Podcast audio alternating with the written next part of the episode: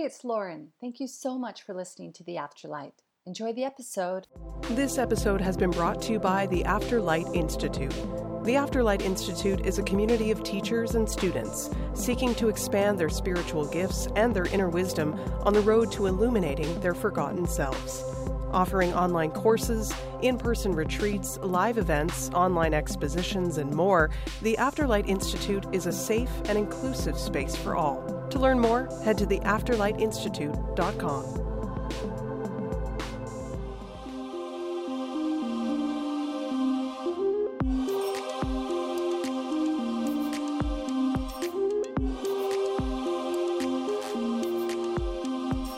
Lauren Grace here, and I'm joined by Doctor Susan Corso again.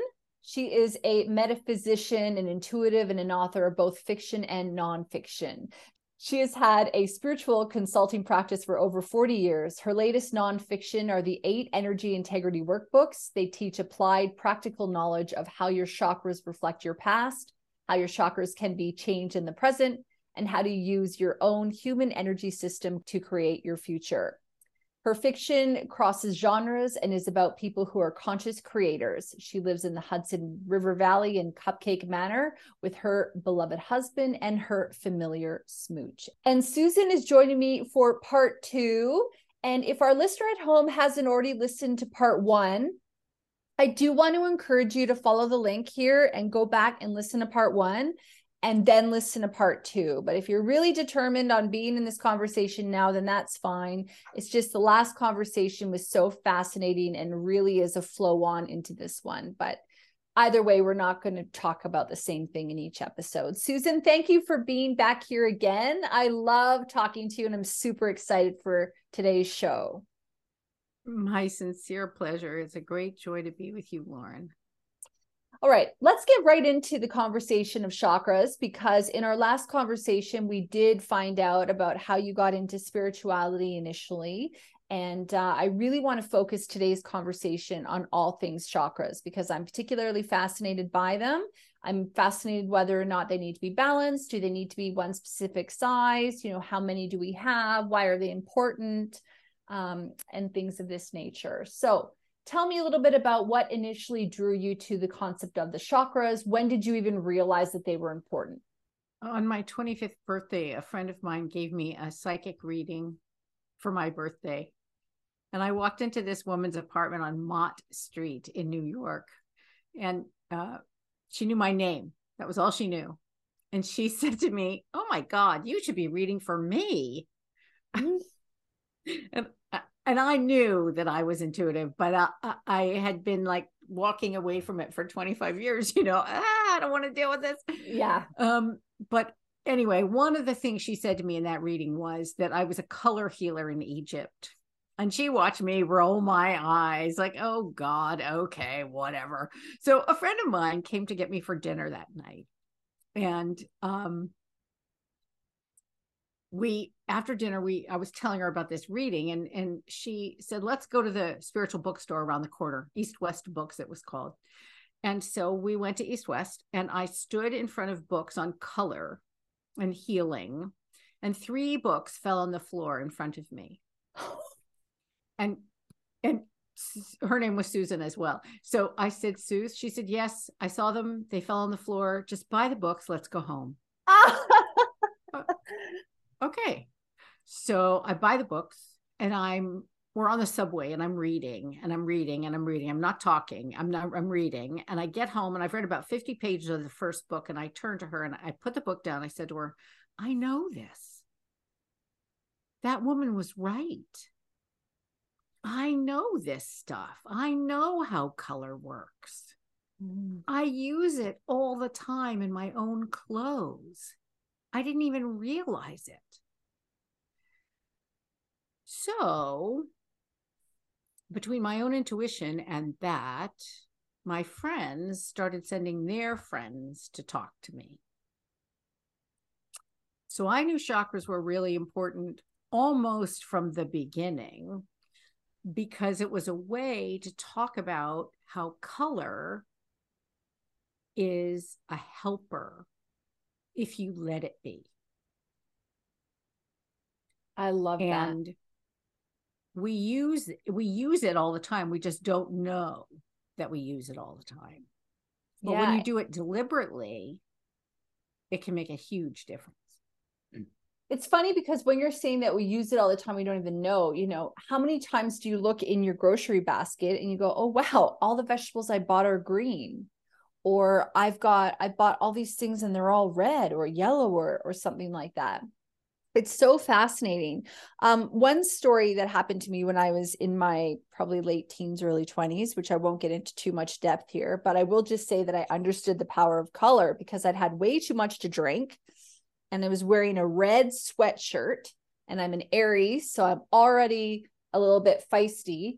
And then wearing red and having way too much alcohol, I was not having a good time, and I was quite sick. And I remember I changed into a blue, light blue shirt, and it changed everything. I calmed down, and I just went from, you know, from super intense, um, out of control in a way, and then just calm down and just being, you know, back to normal. And that was my first real understanding. Wait a minute, there's something else going on here with color. Mm-hmm.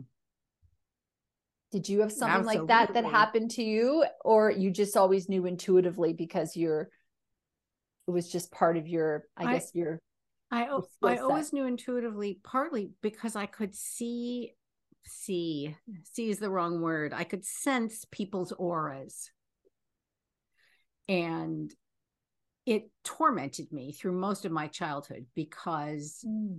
I couldn't figure out how to turn them off, and I didn't learn how to turn them off till I was twenty-six. And one day wow. I lost my temper at God on the corner of fifty-second Street and Madison Avenue in New York, and I said out loud, "That's enough." Wow. And they stopped. It just went away. And I, I, so I got home, I took a shower. It was really hot. And I sat down to meditate, and I said, "Excuse me, like that was the off switch? What happened?" And it was basically like talking to Glinda in those days, right? Glinda, the good witch. She said, she said, "Oh, well, you could turn it off the entire time." Uh, uh, I didn't know. Mm-hmm. So by learning that I could turn it off, I realized, okay, seeing this is important. I no longer choose to see people's auras unless I have permission from that person to do so. Well, that made walking on the street a whole hell of a lot less nauseating, I promise you. Mm. Right. A New York City street, a New York City sidewalk, yeah. Lots of people. Whoa. It was, it was awful. I used to walk home with my eyes on the sidewalk, hoping that I wouldn't see auras around people's feet. Wow. Were they scary, or were they just overwhelming by the amount of information you were pulling? Information. Yeah. It was just information. I mean, I would know when someone had had a fight with their girlfriend, or a, a, was having an affair, or had lost all their money in bankruptcy. Or, I mean, it was unbelievable. Things about total strangers on the, you know, on a street corner waiting for a walk sign. I mean, it was insane. Wow. Wow. And I think that was partly because for many, many years I went, ah, I don't want to know. Goodbye. No, thank you. No, thank you. No, thank you. No, thank you. Well, after a while, you know, spirit finds a way of knocking on the door. You will use this gift, and you will use it yes, for the good right. of all. That's right. Which I how ended are, up doing, which was great. How are the chakras connected to the aura? I think the chakras generate the aura. I think your aura actually has color levels, and it starts closest to your body in red, and then orange, and then yellow, and then green, and then blue, and then indigo, violet, and then rose, and then white. A, a human aura is really about eight feet, whoops, on either side, and front and back, and top and bottom. It's like eight feet all the way around. Well, a healthy aura. Now, I've seen auras really held tight in by someone who was really sick or really stressed, really needed their own energy, or auras that were way bigger than that. Um, uh, someone like uh, Cher headlining in a concert, right? Big energy, putting out a lot of energy. That, but her normal aura is about eight feet all the way around, right? So I think auras are emanations from our chakra system. And the chakras are three-dimensional light spheres, which are actually the life force viewed through a prism, which is why they're different colors. They're much more accessible as different colors than they are as the life force. It's too strong. Right, right. And also we can differentiate between them. If they were all the same color, it might be difficult to understand, you know, what we're feeling into, for example, if if you don't have that ability to to sense into that. How many chakras are there? I mean, we often talk about like the main seven, but mm-hmm. there aren't just seven. And there are some that are really important, like the Earth Star, that we don't really talk about very much. No, we don't. Um, I actually use eight chakras, not seven. I use the seven Hindu chakras up the spine, but in when I first started studying chakras, I came across a mysterious eighth chakra that was rose pink, that was about six inches in front of the thymus gland. Your thymus gland is right in the center of your sternum. Mostly people know about the thymus gland because of H I V AIDS, because that's where the immune system is centered. Well, the thymus gland chakra is about six inches outside the body. And the purpose of it is impersonal love, God's love, um, and the ability to be immune emotionally, psychologically, and spiritually. Namely, when you can't figure out how to forgive someone or move on, you put your hurt in your eighth chakra. When you are owed an apology and you don't receive it, and you want to move on and be finished, you put that hurt in the eighth chakra. Mm-hmm. And it is impersonal love, not personal love. Your heart chakra is personal love. It's interesting. I've heard people talk about the, the heart chakra in terms of being pink. And then I've also heard the pink being referred to the higher heart. Is that? Yes, I've heard the, that. Is that the eighth chakra, or the eighth chakra is mm-hmm. not connect? It is. It, it, it's one way to look at it, the higher heart. Uh, I, I say it's God's love. It's impersonal love. It's the love that, that lets me recognize the humanity and the importance of all the people who disagree with me politically. I don't have the capability for unconditional love in my personal heart. There is nothing unconditional about my personal love. I wish there were, but I'm not that that um, advanced, advanced, right? I mean, it would be nice. It would really be nice, except that I really think it's an unreasonable goal. You never, ever love somebody without having an opinion about them. And the opinion makes unconditional go right out the window, right? Yeah. It's just what it is. So, okay. Um, personal love. Personal love is where your friends live. It's where your family lives. It's where your spouse lives. It's where the dog lives, or the cat, or it's where your kids live.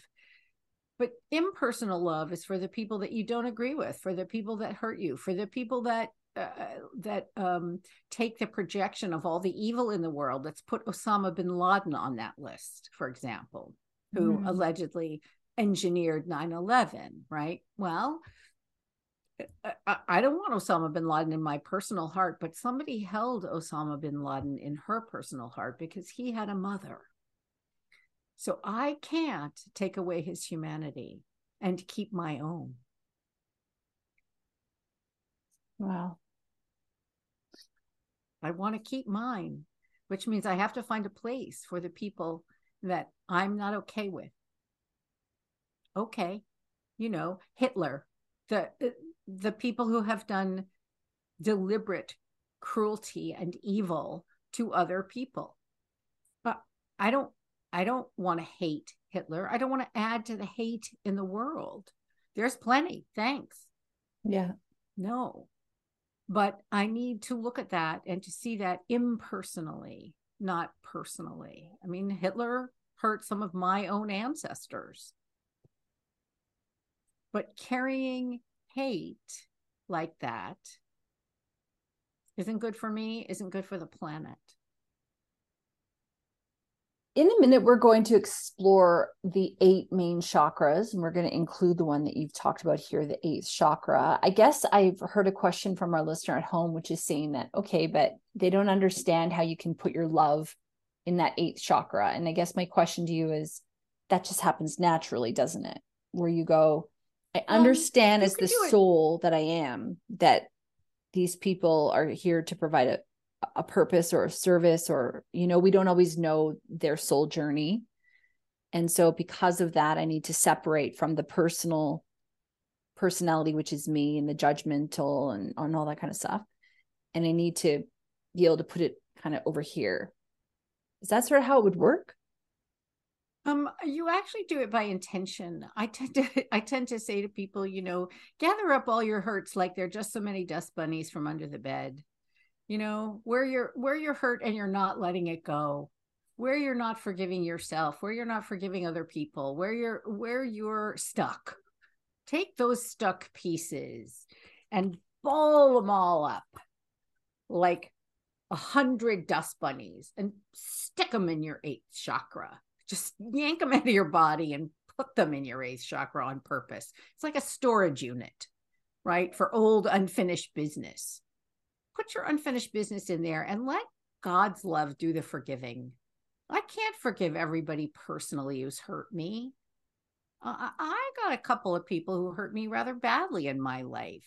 And I, I could, I could still get mad and hurt and upset about that. Mm, but that that's between them and God. I don't need mm-hmm. revenge. I don't need justice. I don't need any of that stuff. What I need is to be done with the hurt, because I have work to do here, and letting so, that hurt lead me. Yeah. Doesn't help.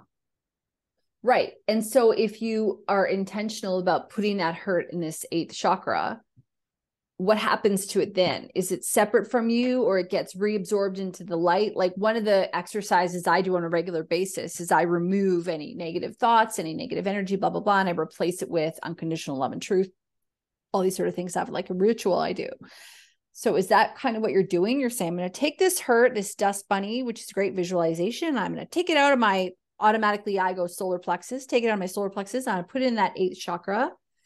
And then what happens to it? Do you need to visualize anything then happening ha- to it? Or what I do actually is, when I'm tempted to pick it up again, because I'm used to that hurt, I'm used to that pain in my solar plexus, right? Where I thought right. I was an idiot and I could have been powerful and I wasn't, and I didn't make that choice. And now I'm beating myself up about it.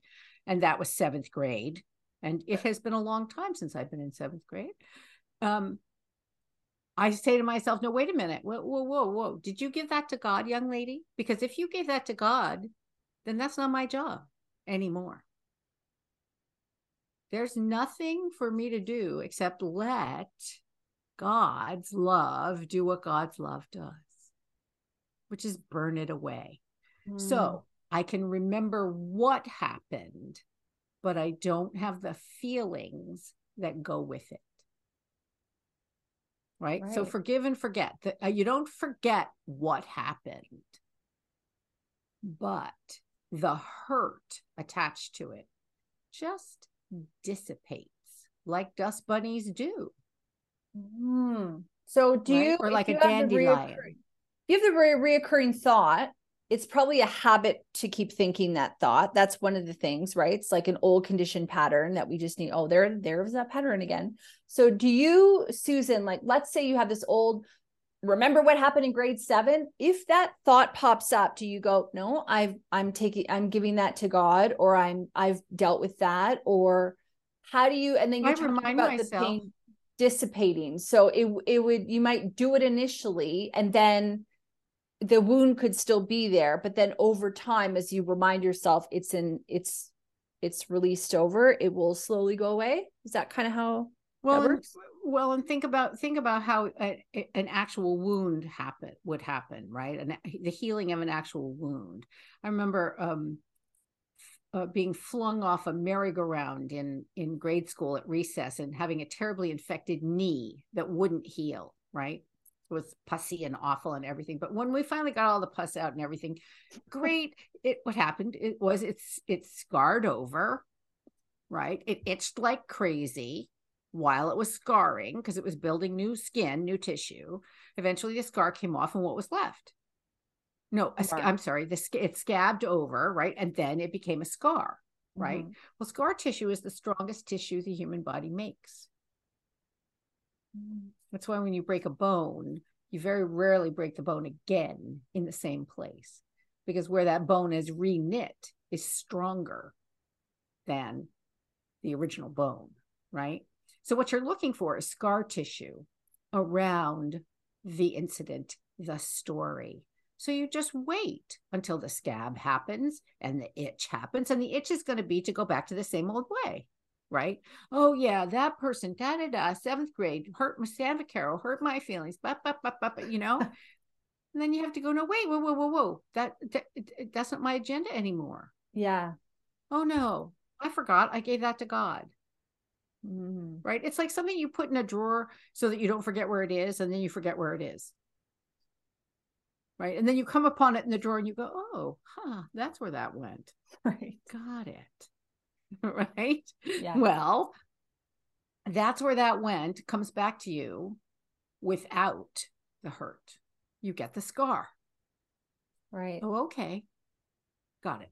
And it's about being patient, I guess, because, you know, especially in life, one of the things that I realize is that, and this is for myself too, as an Aries, it's especially difficult for, for me.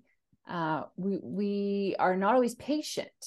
It's like, yeah, but I gave it to God, and I want that seven um, year old, ex- that grade seven experience now to be gone. I'm, I've given it to God. I'm over it, but that's doesn't always happen well, that way, depends, right? So it's about being patient sometimes. How, it depends on how deep the neural pathway is, right? So something right. that happened that you randomly remembered it from the seventh grade isn't something, it's not one of your, your quote unquote stories. Oh yeah, I know about that. The Mean Girls who, right? So you, you're, you're, you're bonding with Mean Girl stories with a bunch of girlfriends, right? Well, one random like that is one thing, but if it's a story you tell over and over and over again, you've dug a pretty deep trench in your right. neural pathways. That trench needs to be filled before you can be like, oh yeah, right. Oh yeah, I remember right, I had that mean right. girl experience, but it was a yeah. long time ago. I haven't thought about that in years. Yeah, that's right? so good. So that's not patience, right? Yeah. It's let's fill the trench in. Yeah, so that we I don't fall that back to God. in. I gave that to God. It's all done. I gave that to God. I gave that to God. That's so good. I love that. Okay, so in relation to the chakras, now we know what the eighth chakra is for. And if you'd like to elaborate on that a little bit more when we get to it, uh, obviously feel free. So one of the things that I have asked you to do is if we could maybe go through the seven or the eight main chakras. And I'm interested in exploring these because they all have a different sound and a color and a vibration. They sit in your body in a different way, and they can all be used for different purposes. So uh, my question just before we get started is this: do chakras only sit on the spine and face out, or do they face out in the front, or are they also front and back? How do they work? They're, they're front, back, top, bottom, left, right. Right. Okay. They're so, three-dimensional. Right. Okay. So it's like, um, it's interesting, isn't it? Because when we have a physical body, for us to understand that there would be an energy center that could sit in the front, back, top, and bottom within us is like, seems amazing, but that's exactly how it works, because we're just, we're energy, even though we're physical matter, we're still energy. So I'm not a scientist. Clearly, I'm not talking like one, but no, I'm no scientist either, but energy is mostly space with electricity, right? right. right. Bodies yeah. are mostly water with electricity. So the chakras actually are three-dimensional spheres that sit in front of your spine, between your spine and through your organs, right? Yeah. And as though they are suspended on invisible wire from the center of the top of your head down to your perineum, which is the spot between all the goodies at the bottom.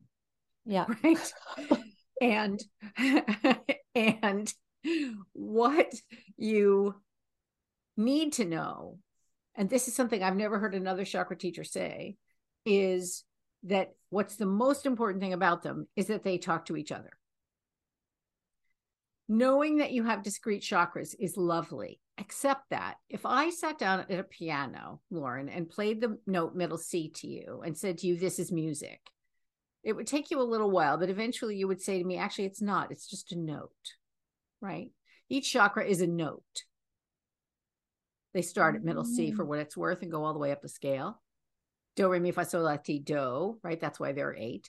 Oh. And as far as As far as I'm concerned, they, the important thing is that they're, they talk to each other, because if they don't talk to each other, you have a broken system, right? Right. It's the, it's the music that they play together, right? Like a rainbow is music, really. It's all of the chakras together that make your energy, because it all comes from, and all of us have seen this, you light a match and there's a spark before the flame happens. That spark is what makes your chakra system, only it's your life force. Think about it this way. When you go to medical school, you study eleven systems.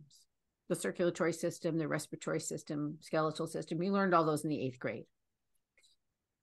I did. What makes a circulatory system? Cir- you did. What makes a circulatory system circulate? Yes, the heart is a pump, but something mm-hmm. makes it want to pump. Mm-hmm. What makes your respiratory system respire? Something makes it want to breathe. What is that something? That something is the life force. The energy system is what powers the other eleven. Oh, beautiful. The will to live, basically. That's right. That's right. It's the will to live. Wow. And oh, it makes me feel we, so many things. We don't know about it for several reasons. One is there are no insurance codes for energy, right? Energy yeah. medicine, it, it, it can't be seen. Chakras can't be seen. They can't be measured, right? Well, they can, but not by yeah. Western medicine standards. They can't be measured. They can't be codified. They can't be tested. And they can't be monetized. I was going to say, can they be monetized? No. No. Yeah. Oopsie, right? Chakras are the only healing modality I know of that in reality have no cost. Now, you can do chakra work sitting in your car at a red light. You don't need a mat. You don't need a teacher. You don't need a book. Now, that may sound disingenuous since I've written eight books about chakras, but there's a reason. But once you that, know how, which then is you're empowered to. That's, that's right. You right. need to know what's in your own chakra system.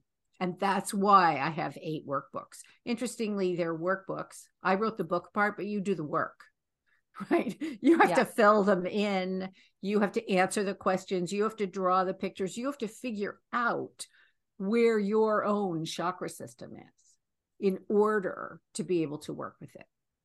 But when you, once you know that, then you can work with your own chakra system, because what it requires is that you slow down, that you pay attention, and actually that you pay attention to your body, because your body is partly one of the coolest things about you. And the reason it's one of the coolest things about you is that your body doesn't lie. And it doesn't lie, and it doesn't ever lie, because it can't lie. That's an amazing piece of information, right? Yeah, yeah. So you're at work on Monday morning and you have a little bit of a sore throat, but your best bud says, oh, let's go out dancing tonight. And you think, oh, I really should go home and have tea and read my book and take a bath and go to bed early because my throat's a little bit sore. And you go, oh, well, the hell with it. Let's go dancing, right? So off they go dancing. And sure enough, no problem. Except but by Thursday, you need to stay home from work because your throat really was sore and you didn't pay attention and you didn't listen and you didn't take care of yourself. So all, I believe that all disease, all malaise of any kind, emotional, intellectual, psychological, physical, spiritual, is based first in energy. Yeah. You well, which is what you're saying is behind everything else we're doing. It would make sense that there would be a problem at the root level that is then continue. That's Susan. Exactly right. That's exactly right. So we're not taught, A, that we have an energy system, B, how to work with it, and C, that it can help you heal, heal, yeah. grow, change, create your future. The chakra system essentially is your mind. Think about this. Where's your subconscious mind? No one knows. And the reason no one knows, darling, is because it's subconscious. If it were not subconscious, you could be conscious of it, right? I mean, this right. is not rocket science. I'm no, I'm no M D, but okay. I yeah. think the chakras are the subconscious mind. Now, yeah. let's, they say that you have control over ten percent of your brain, your Your brain, your, the things that you are thinking about is ten percent of your brain.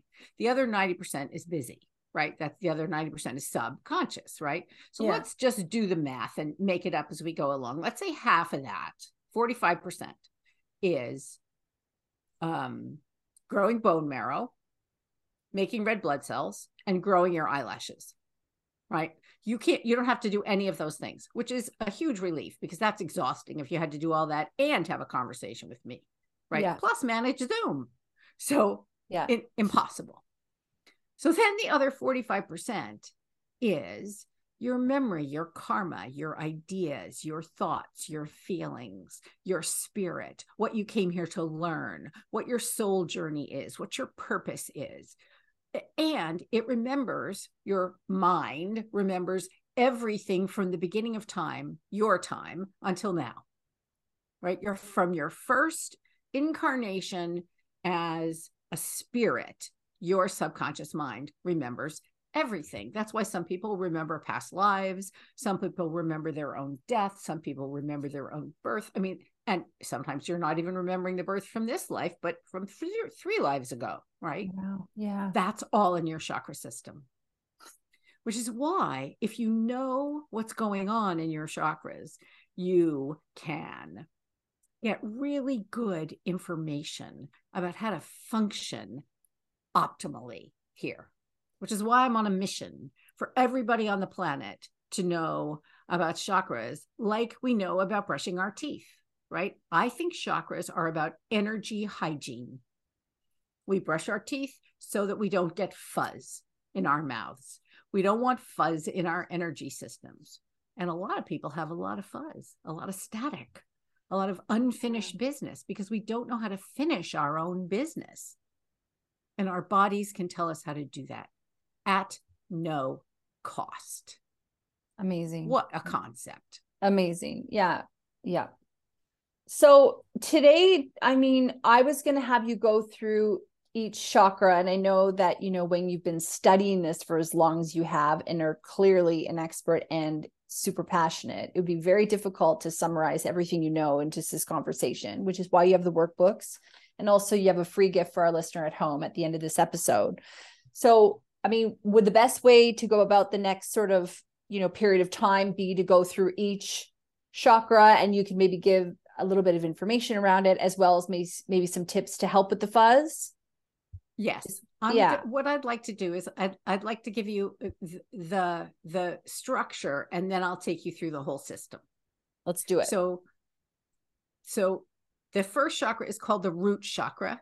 It's at your perineum. It's red, and it comes, and each chakra comes with what I call a grace. And that grace enables you to give a gift. So the root chakra's grace is life. And what you give, because you have the gift of life, is a sense of belonging. And you give that to everyone you meet, because it's something that you yourself want, right? I receive life, so I give belonging, right? We all want to feel like we belong here, right? Mm. Now, each chakra has a realm where it has greatest sway. The realm of the first chakra is health. Makes sense, right? The gift of life, the grace of life, health, right? Yeah. And the way you do that is by embodying.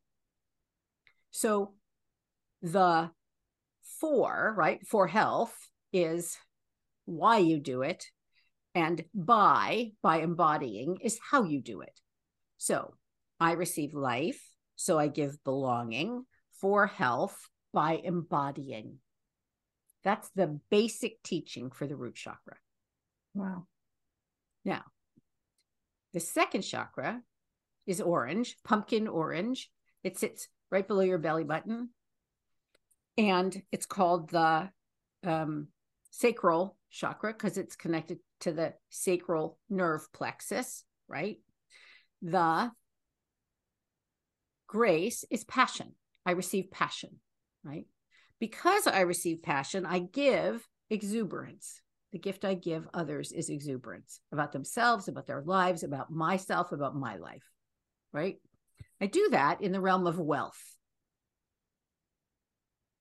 So that the more excited I am about life, the easier money is, really. And how you do that is by investing in yourself and in other people. The third chakra is the solar chakra. The grace is power. I receive power. And I receive power, so I give commitment. That's how you know where you're using your power in your life. Where are your commitments? You do that in the realm of livelihood usually, and how you do that is by progressing. You take steps with the third chakra. You learn about what your value is, what your self-esteem is in the third chakra. That's at your solar plexus. Your fourth chakra is your personal heart. It's emerald green. And the gift of the fourth chakra is love. The grace is love. And what you give others is connection. Personal connection, right? That's spouses, children, pets, family, friends. Then you do that for the sake of intimacy, because intimacy is good for us. And you do that by engaging with other people. If you don't engage, you're not loving. It's that simple, right? The fifth chakra at your throat is turquoise. And the grace is creativity. You receive creativity so that you give wonder. Huh, tell me about your project. That's fifth chakra, right? Oh. You do that for imagination, because the more imagination you let happen in the world, the more you free other people's imaginations. And how you do that is by expressing. The sixth chakra, the brow chakra, is the grace is intuition. And the gift you give because you have intuition is guidance. Listen, I have this situation in my life. Can you help me th- think this through? That's intuition. That's guidance, right? You do that for purpose. Everybody needs a purpose in life. And how you do that is by exploring. Huh, what about this? What about that? Maybe I'll be a painter. Maybe I'll be a ballerina. Maybe, maybe I'll be a fire chief. Right? You investigate things. The Seventh chakra, the crown chakra, is violet. Oh, I, let me go back to this one, is indigo. Indigo is that color that no one can ever remember what it is. It's purple blue. Right yeah, here, exactly. Right? It's the such seventh a funny... chakra. Right? The seventh chakra is violet. And the gift of the seventh chakra is abundance, the grace. The gift you give as a result of that is generosity. And abundance is way more than money, way more. It's who you are, how you are, the way you are with other people. The way you do that, why you do that is for growth. And the way you do it is by trusting yourself and others. Abundance without trusting is not possible. And the eighth chakra, the thymus chakra, which is rose pink, the gift of it, the grace of it is compassion. The gift that enables you to give is kindness. Kindness, even in the face of supposed evil, right? How, why you do that is for vision, and how you do it is by serving yourself and others. So those are the eight that I use. But the important thing is not red, orange, yellow, green. It's red, orange, orange, yellow, yellow, green. And they help each other. So one of the questions right. people ask all the time is, you know, should, should chakras be balanced? Mm, if you're about to give a TED talk, no, your fifth chakra should be blaring. Right. Because you're expressing, right? And your third chakra should be blaring. Let me do this in my power. Let me show, right? You shouldn't be afraid. That's not the place where fear takes over. No, no, no, no, no. Now, you have to tell your best friend that you just lost her five hundred dollars in a get rich quick scheme, right? Sure, you're scared. You feel really weird and uncomfortable. And your second chakra's like, oh my God, she's not. And your heart chakra's going, ah, she's not going to love me anymore. What am I going to do? Right. And then you get up your courage and your fifth chakra blooms and you say, you know what? And your first chakra blooms because that's where courage comes from. And you go, okay, I have something I have to say to you and I'm really scared about it. And I, and I, I don't, I want you to know I would never have got you into this if, if I knew it was going to turn out this way. But the investment that I recommended to us just went belly up. And I lost all my money and I lost all your money too, right? You get up your courage. So your chakras adjust all the time. I just They're have a question. Never still. That is, uh, number one, wow, I freaking love all this. This is, this has hit me right where I want it. Um, which, you know, we'll just leave it cool. at that. Yeah. Cool. Thank you. I, I thought that um, the solar plexus was for courage, but are you saying that it's the base or the root chakras for courage?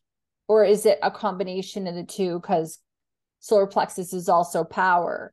Because when you were talking, I was like, it, I know which I know which chakra you're going to need. You're going to need the solar plexus chakra. And then you said base. And I went, oh, okay. I was confused. It's not confused. It's different kinds of power. Right. The, right. The, okay. You know, your your three-year-old falls on the uh, out, off the slide in the playground, and you become the person who can heal everything. Right. You kiss it better. You get the Band-Aid. You make sure everything's okay. Right. You do all those things. Those all come from different places. It's still healing. Right. You're right. Soothing the child. You're you know you're doing all the right things. So some you can get some courage from your. your solar plexus, but you, the courage that it takes to survive is first chakra. Right, because it's a lot about belong. Excel, belonging, right? That's right. The, the, right, the, the right. third chakra is, is, is how do I excel? That's a different kind of power, right? Ah. How do I actually speak up to my boss? That's a fifth chakra power. So all of them do all of those things, but for different reasons and in different places, right? When you're doing prosperity work, you want to work with your seventh chakra. That's where abundance and generosity live. I don't care if all you have to give is smiles. Go, go walk through the mall and smile at everybody and give everyone a smile. There's your generosity right there. Determine that on your walk through the mall, you will tell ten women that they look beautiful. Oh, what a great dress. That looks great on you. And you just keep walking, right? So that's yeah. fifth chakra courage, interacting with strangers. It's taking a mm-hmm. risk and, you know, freaking people, freaking strangers out, right? But you make them feel great, right? Yeah. All different kinds. So it depends okay. on what you need, which is why your chakra system answers everything. This is blowing my mind. Partic- particularly on the level of medical intuition, which is how I got into working with them, because I started, work, I was the head of um, spiritual and energy medicine at a big medical center in Boston. I worked with twenty doctors, some of them who thought I was completely crazy, right? Others who were like, I can't wait to send my patients to you, because their patients were getting better, but they were only getting some better because Western medicine stops before energy is a consideration. I, I had a woman come to me um, who was an opera singer, and she had lost the top third of her voice. She had been to every noted ear, nose, and throat doctor up and down the East Coast, from Florida to Maine. No one could fix it. So finally somebody sent her to me, and she was like, well, whatever. Okay, I'll go pay this crazy lady. So she goes, and she's telling me this story, and and and she's and she has a series of contracts booked to sing in German opera houses all summer long, and she's going to have to turn them down because she can't hit the notes. And I was listening to her. She tells this whole story, and I'm thinking, hmm, this isn't about what she thinks it's about. I finally said to her, I'm going to say something that's going to spook the living daylights out of you. She said, okay. I said, how old were you when you had the abortion? She just looked at me. She said, what? So I asked her again, and she said, fourteen. I never told another soul. Oh. I never told another, I didn't even confess it to a priest. I said, uh-huh, and were you raised Catholic? She said, oh, yes, I was in Catholic school at the time. I said, uh-huh. So I said, I'm going to give you two words that I want you to say out loud to yourself as often as you can for the next week. And my guess is, if you keep doing it, pretty soon you'll be able to sing. And she said two words. Words? You're going to give me two words? What words could those possibly be? And so I said, te absolvo, which is what a priest would have said to her. Oh, because that's her foundation. Four, that's right. right. When she oh. was fourteen, because they were doing all that in Latin in those days, right? I absolve you. What was she doing? She was punishing herself. She could not earn her living by constricting her throat because she had done something that God would not approve of. Now those, so I said to her, honey, those were conclusions that you drew when you were fourteen. How sophisticated was your theology then? Are you still a Catholic? And I'm not Catholic bashing. She said, oh, no, I walked away from the church years, years ago. And I said, uh-huh, except that the church was really operative when you were fourteen. So we have to talk about fourteen-year-old conclusions, not forty-five-year-old conclusions, because now how you think about it is completely different. I said, besides, what about this? And this is something I learned from the tragedy of my own child in my life.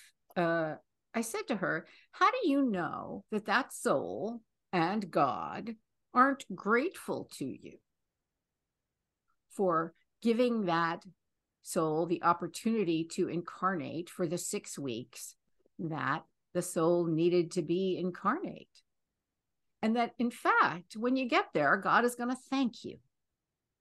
And this woman looked at me and she said, oh, my God, you're, this is, the I, I, I don't even know what to say to you. And I said, well, let's just start with Teobzalvo and see where it goes. And, and call me when you can sing again. And ten days later, my phone rang and she had all her notes back and she went to Germany and sang her contract. Oh my God. It is too good. Well, that's what chakras remember. That's how you heal things that won't heal. You find out, oh, what are the judgments? What are the conclusions? That was a fourteen-year-old girl holding a forty-five-year-old woman hostage. Now, she wouldn't have thought of it that way, but that's what I saw. Makes complete sense to me. Complete yeah. sense to me. Of course, she was holding herself hostage. And I said, well, you can continue to do that if you want, but then you really need to look for another profession, right? Yeah. Because you, you won't let yourself have the joy of singing because you're punishing. And that's not unusual. How many people yeah. do that? I was going to say, like, so many people, they just don't think they're worthy or they good enough. And, and it might not even have to have come from a catalyst such as that. Do you think that it could just be conditioned responses to maybe someone being brewed on a schoolyard, and that's manifested into this whole other right thing? I never was one of the cool kids. That's a conclusion, right? Think about it.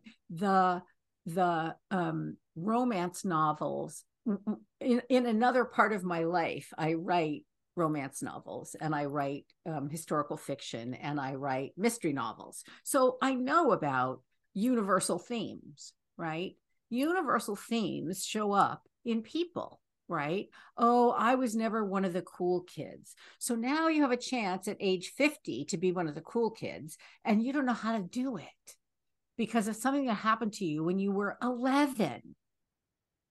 Wait, let's go get that eleven-year-old and tell her, wait a minute, you can be one of the cool kids now. Yeah. Right? Yeah. But we don't, because that trench in your neural pathways is very deep by then. Oh, no, I never was one of the cool kids. Nobody ever thought of me as one of the cool kids. You know what? I was so not cool that I was cool. Right? Yeah. Um, well... So- Well, I have a question for you, because when you're saying that, it's making me think about inner child work and how, and what I love about spirituality and, and is like so many people do, do so many different things, and it's so cool. You know, some people work with archetypes, other people inner child. I guess my question to you is like, when you're talking there about the eleven-year-old self, that made me think, go, okay, well, maybe that person has to go and do a meditation where they talk to the inner child and they heal that wound. But it sounds to me like you're almost circumnavigating that to go, well, you got to heal the chakra, which was damn, we could say damaged, just for lack of a better word, I guess, affected um, from that experience. Do you still have well, to go constrained. in? Constrained. Constrained. Okay. Do you still have to go and do the inner child work, or, or how can you, mm-hmm. no, you don't. Right. So how would you mm-hmm. understand which chakra is affected? It's because it's where it's showing up in your body is telling you. Symptomologically, right. Symptomologically. Right. Right. right. So, oh. so, so the hardest um, diseases, quote unquote, to work with in terms of the chakra system are the systemic diseases, because it's very hard to point, like someone with M S. Or someone with um, alcoholism would be another one, right? Affects the whole body. Right. So then you would go, I think it's all of them. Or you might go, uh-huh, tell me about your dad. Tell me about your mom. Where do you have that pain in your leg? Is it on the inside of your leg? Is it on the outside of your leg? Is it the front of your leg? Is it the back of your leg? Because any place where there's any sensation is information, right? So this woman couldn't sing. She couldn't go forward because of something that was in her past. Well, one of the things she told me was that a lot of the neck doctors, ear, nose, and throat doctors, right? The throat doctors found trouble in her in her neck vertebra. Well, of course they had trouble in her neck vertebra because um, neck trouble is often throat trouble. Throat right. trouble is often neck trouble, right? I mean, that's the front and the back, right? Oh, well, if she's having neck trouble, I knew immediately that there was something that had to do with her past that wasn't letting her go forward. Wow. Right. Oh, if it's on the left side of your body, it usually has something to do with a relationship that you have with some sort of the feminine, your own femininity or that of other people, right? How's your relationship with your mom? Oh my God. And then comes the deluge, right? Yeah. Uh, or on the right-hand side, how's the relationship with your dad? Well, you wouldn't, but, and then you hear the story and you go, okay, let's start there and unravel it. Because if it's your dad where its source is, then you have collected a series of betrayals that played out that betrayal over and over and over again that made that neural pathway in your brain really deep. And now it's manifested as, let's say, sciatica that will not go away, right? Pain down the side of your leg and the past and the back, right? Over your hip, down, pain, right? Oh, right. What's that? Well, okay.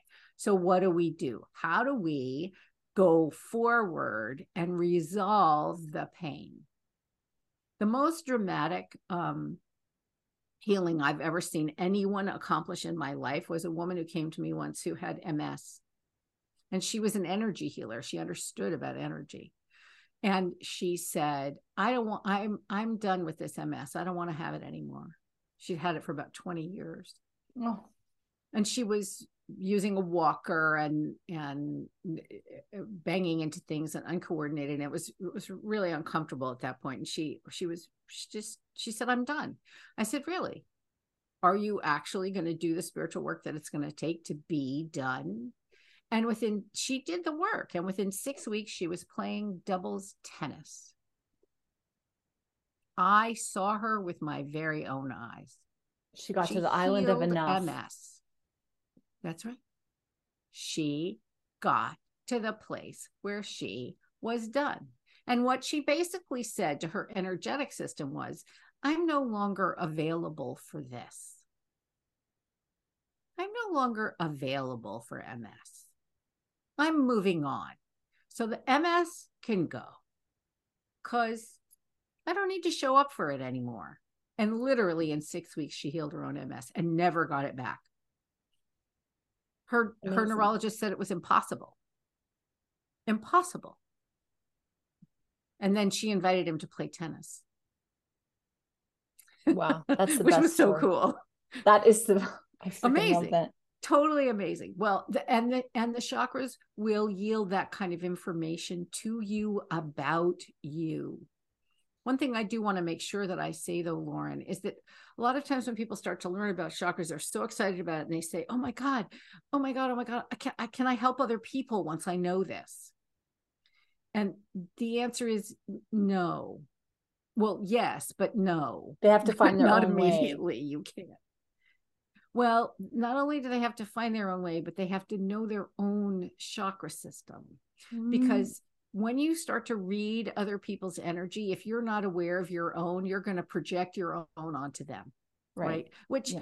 physical symptoms, you don't do that, right? So if I had a broken leg, I would not look at your energy system and tell you that you had a broken leg unless you did, right? Mm-hmm. I wouldn't take my broken leg and project it onto you. Yeah. But energetically, I know that I have some weakness in my third chakra. There's a reason for it. I know what it is. I work with it all the time. And so I need to be responsible about my own energetic challenges so that I don't read them into your energy system and yeah. then have you working on something that you don't need. Right. Yeah. So yeah. you need to know your own energy, because you can't yeah. help. We talked about this uh, in our last time together. We can't, you can't help but interact energetically. Yeah. Right. Yeah. Energetic interaction happens. Yeah. What do you do with it? So yes, you can learn how to do chakra work. And yes, I teach people how to do it, but you, despite the fact that that comes from a heartfelt, oh my God, I would love that. Better you and your best friend should learn it together and help each other as you go learn about your own. And yeah. then you can yeah. work on other people. And one thing I will say so I, is I, I that, that, oh, sorry, go ahead, girl. No, well, it's just, a, it's a cautionary thing because yeah.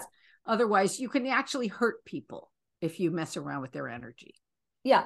So you need to be qualified. And one thing that I, I do want to say is that as a medium, I understand now about a lot about uh, like when you're clairsentient and when you're empathic, you can feel other people's stuff if you choose to turn that on and you have permission, obviously. But I understand what you're, what you're saying, because I, I take inventory of my own body and I go, oh, that's a bit like that today. And that's a bit like that. And then when I'm reading someone, I notice the things that are coming in that don't belong to me, but it's taking a lot of work and it takes continuous training for myself to be able to grow that ability and to be able to understand, take it till it takes stock on myself before I'm able to be of service and discern, you know, cause of death or what other people may be going through. So I just wanted to say that in, in a different way, I guess, that kind of echoes exactly what you were talking about, which is that we need to practice and improve our, like, understand that part of ourselves, which I just love that you, that you brought that up. It's important. I think that's true. I honestly, I honestly think one of the best pieces of, of advice I ever give anyone is M Y O B, mind your own business. And I don't mean don't pay attention to me. I mean, take care of you first. There's a reason that they make you put your own mask on, on an, in an airplane before you put someone else's on. Because yeah. if you're not breathing, it doesn't really matter if the other person is, right? Mind your own business. You take care of your own stuff so that you're a clear and clean. And I, I don't mean that like you're dirty otherwise, but so no, that you're but, an honest channel. Yeah, an honest channel. That's a self-aware channel, a self-aware channel. Right. Yeah. Um. All right. Well, we are at the end of our time together. I mean, clearly you and I are lifelong friends. And um, we're it's lovely. We're going to have you back on the show at some point in the new year. I'm sure we'll pick a, a theme and we'll just hang out and jam on it if you're open to it. I wanted to Absolutely. know, you know, how people can get started. I know you've got your eight books. I know you've given a beautiful summary here in Understanding the Chakra System. So, you know, you've given everybody a little bit of an introduction into what they can start to look at. For example, if you're wanting to improve financially, be generous. It works well like that. Uh, how else can Absolutely. people get started? They get the workbooks. I understand you also have a free gift for our listener at home. And also, Susan, just if you can remember five questions at once, which you're never supposed to ask someone, if there's anything I didn't ask you that you also wanted to talk about today and in, in, in this episode. So feel okay. free. Okay. So, so the first thing is the free gift. And the reason there is a free gift is I created something called the Chakra Less Mores. And they're called that because there are two behaviors for each chakra, one to stop doing and one to start doing, right? And the reason I created it is because when people hear about chakras, they go, oh, I want to start this right now. So here's how you start right now. Go to chakras dot susan corso dot com and you may download one of two or both digital downloads, a list of the less mores. One thing you do less, one thing you do more. They're free. And I mean free. You don't have to, it, there's no um, email bait and switch, right? You can, you can add yourself to my mailing list if you want to, but you don't have to do that in order to get the digital downloads. That makes me so cra- cross. So let's not do that. Um, but you're welcome to the digital downloads. And let me just give you an example. The first chakra less is complain less. And the second chakra, the first chakra more is thank more. So, and the evidence of the lesses and the mores can be all around you, or it can be within you. So you can be hearing complaining from your entire team, or you can be complaining in your head the entire time, right? Doesn't matter. Internal or external, same thing. Stop and choose to thank people more, mm-hmm. right? That'll stop your complaining. So it's a behavior that replaces the thing that's not working, right? So there's one for each of the eight chakras, and you're more than welcome to them. There are two of them because I'm a Libra and I couldn't make up my mind. They were too pretty. So I just put them both up and the hell with it. Why not? Right. Why not? Um, so you could, you can get in touch with me uh, through my, through the contact pages on either susan corso dot com, which is where all my fiction is, or I ampersand, which is I A M P E R S A N D dot org. That's where all my spiritual work and my chakra work is. Um, it's called that because I want to live in an ampersand world. And an ampersand world is a world that is inclusive and works for everybody. And I would just as soon have all of us live in an ampersand world in an ampersand way. Um, is there anything that I've left out? Sure, there's a hundred million things about chakras that I've left out. And yeah, um, uh, Lauren and I would be on the phone until twenty twenty-five uh, on the on yeah. Zoom until twenty twenty-five if yeah. if I actually told you everything. Um, I am starting a brand new cohort of students in January. So of twenty twenty-three. So if you are interested, and I'll probably start every year a new cohort, and I only take six students at a time. So I'm very excited about that. Uh, in fact, I'm completing the textbook right now, which is a whole lot of fun, um, which will be available on my Patreon page, which I'm sure Lauren will put in the show notes. Yep. Uh, for a donation. And just to say what an honor and a thrill it has been to spend this time with you. It, it, we clearly are soul sisters. We are. We are. It's true. We it's are. true. Yes. Well, thank you so much for being on the show. Um, I know I learned a lot, and I feel like you've really ignited um, some new perspectives and things for me to think about and explore. And I know that our listener at home feels the same way. And I will put a link to everything in the show notes, including your workbooks too, which you can buy on Amazon. So thank you so much for being here on the show, Susan, and I look forward to our next conversation. Absolutely. Thank you, Lauren. Be very, very well. Hi. Thanks so much for listening to the episode. I hope you enjoyed it. If you did, please leave us a review where you listen to your podcast and share it with your friends. Thank you. New episodes every Thursday.